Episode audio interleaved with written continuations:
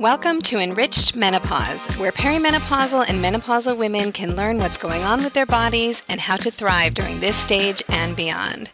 You are not crazy and you are not alone. I'm Dr. Jessica Ritch. Let's do this together.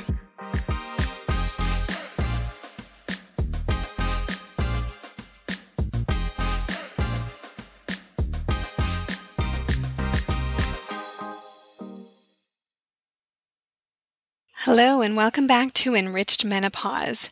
Today is the first of what's likely to be many episodes about mindset. Mindset makes such a huge difference in all aspects of life, and menopause is no different for this.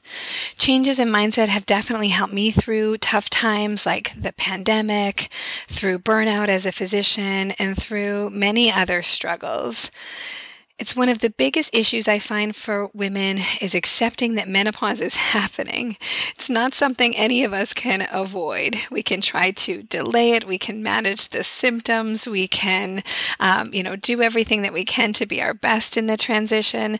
But menopause is happening. It's a new phase of life. And part of what we need to do is accept that change is happening and find the best way to to live in this new phase. The only other times in life that we have such dramatic changes in our hormones and in our bodies and in our minds is during puberty and for many of us in pregnancy as well. For those of you who have guided daughters through teenage years or who remember them yourself, you know it can be a time of stress, of emotional turmoil, difficulty sleeping, strain in relationships. I mean, Personally, when I was going through puberty, I remember my mom and I did not get along. 12 and 13, not the closest time in our relationship. But by 15, we were back and closer than ever. So you can have dramatic changes in your relationship, whether that's dating or with your family.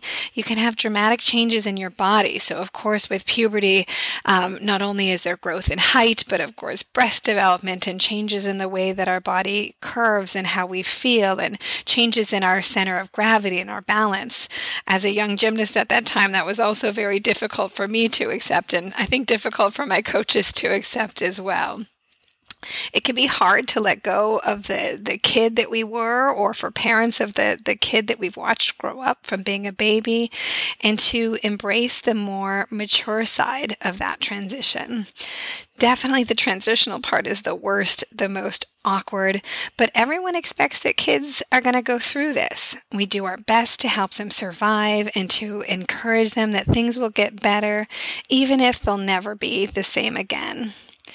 We may help this transition with different treatments, whether that might be for irregular periods or for acne or for mood symptoms, but we certainly don't think of puberty as a disease in itself. We think of it as a natural process of life that everyone has to go through and that can cause a lot of, like I said, irreversible changes, but often for the better.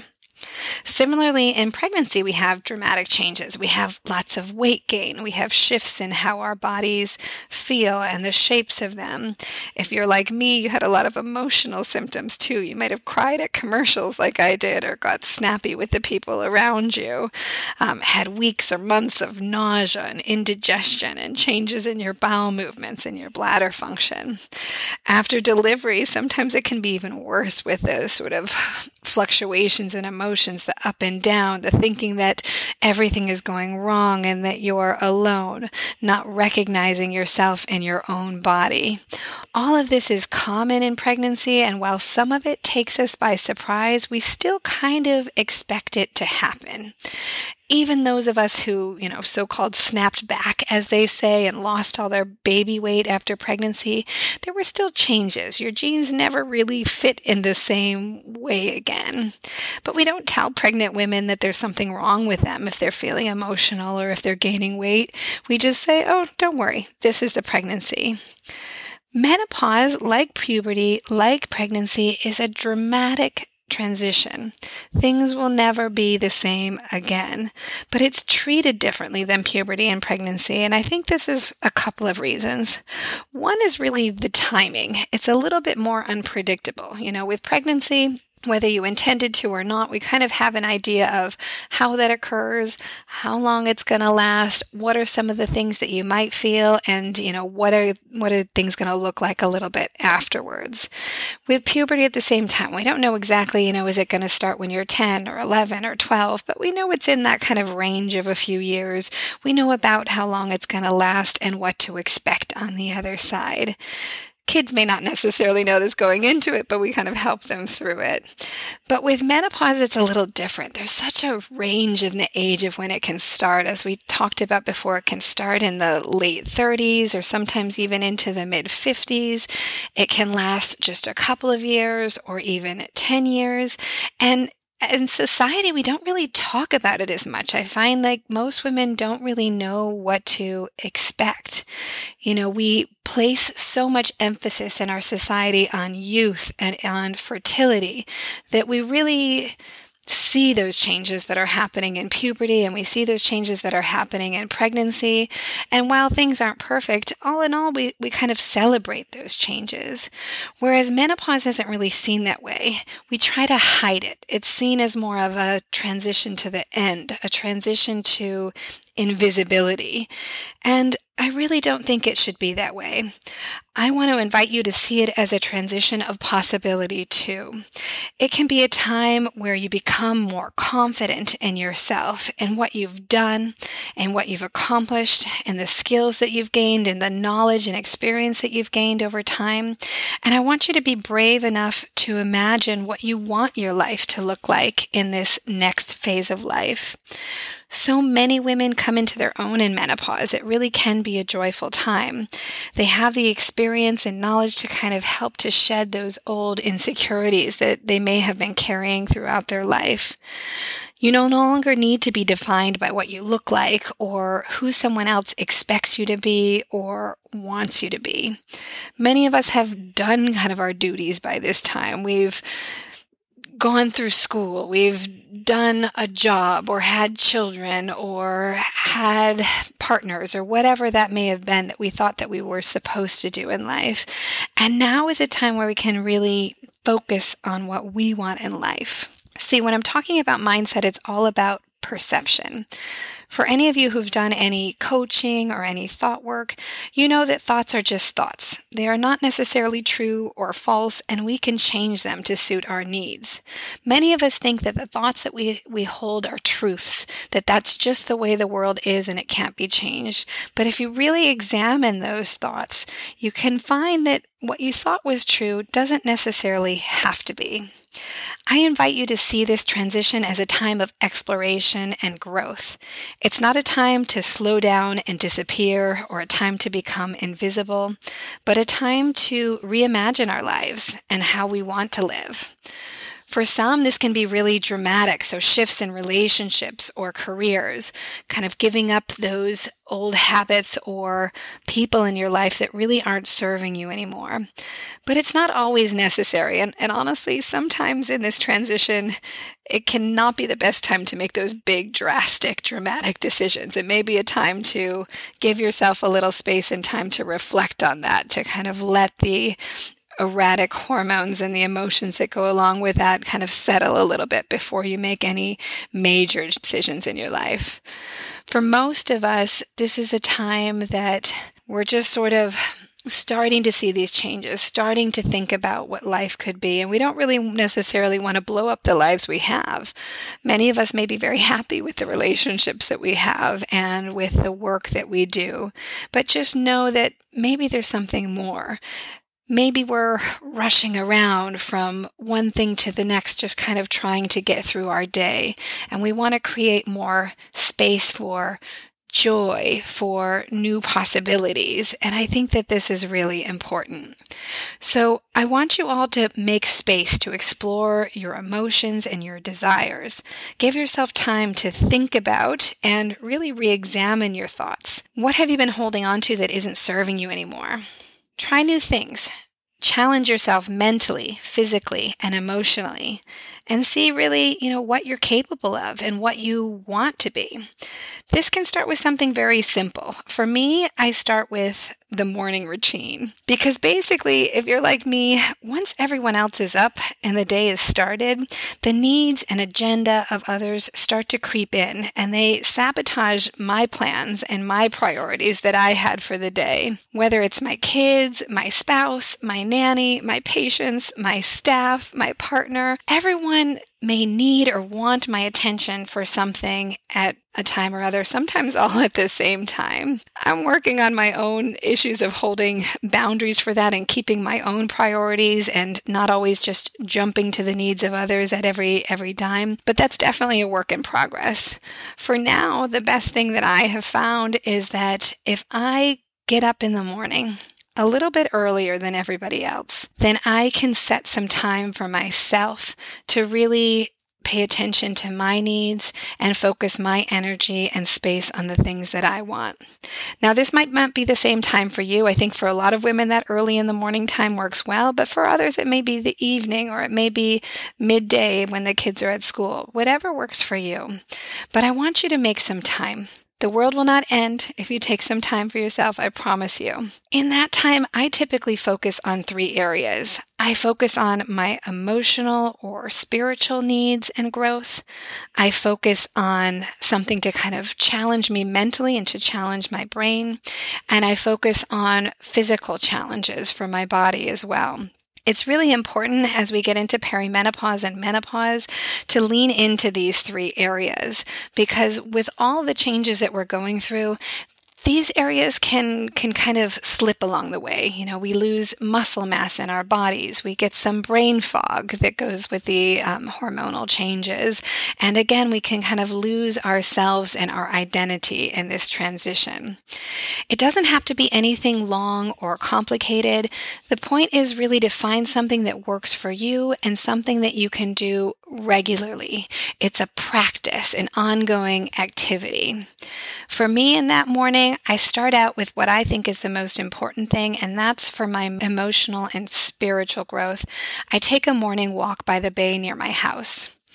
I do this nearly every morning, and I don't use that time to go through my endless to do list for the day or to power walk to get my heart rate up.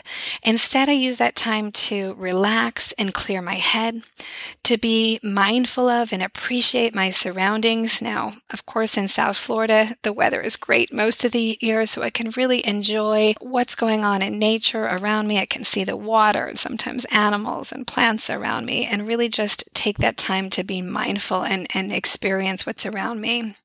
I also take that time to be grateful for what I have and to dream and really without limits. You know, a lot of us set limits on our dreams of what is possible.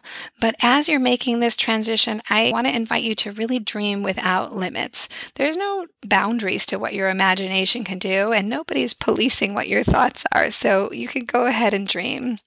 Now, for me, again, that's a morning walk, which I think of as sort of a meditation. But for you, that might be something different. It might be meditation or yoga or a bath or doing something creative, like an art piece or getting a massage. Whatever that is, I want it to be something that helps you to feel free, that helps you to recharge, that helps you to feel like you're in control of what's going on in your world and around you, and that you can see possibilities. Now, after I take that time for the emotional and spiritual side of myself, then I usually do something else that's for my body. The walk was also a little bit of a warm up for my body, but then I do like to challenge myself with some exercise every morning. Sometimes that can just just be like four minutes of Tabata. I might do four minutes of Tabata push ups or squats. Sometimes it may be something more relaxing, like a stretch or a foam roll. And at other times, it's a little bit of a longer workout, whether that's strength or, or jumping on the Peloton. Anything that helps to use my muscles in new ways or challenging ways to work on my strength and my balance and my endurance. Basically, I want to do a little bit of that almost every day. And then for my brain to kind of get things jump started in the morning, I usually start with a simple puzzle. For me, that's um, the New York Times Wordle game. If for those of you who haven't played, it's basically finding a five word, um, sorry, five letter word um, for the puzzle for the day. And it's just enough of a challenge each morning to kind of think get me thinking outside of the box and moving around pieces in my head, but also enough to give me a quick win. I can typically solve the puzzle. There's only been, I think, one that I missed along the way, but it gives me that quick win and that quick confidence to say, okay, I had this challenge and I accomplished it. I also like to listen to a podcast in the morning on my morning commute, and it's usually something that's going to be inspirational to kind of keep me thinking about what those next steps and those next possibilities are. For you, that can look like a lot of things different. It may be something like a podcast or a book. It may be trying a new skill or a new area at work. It may be a new hobby.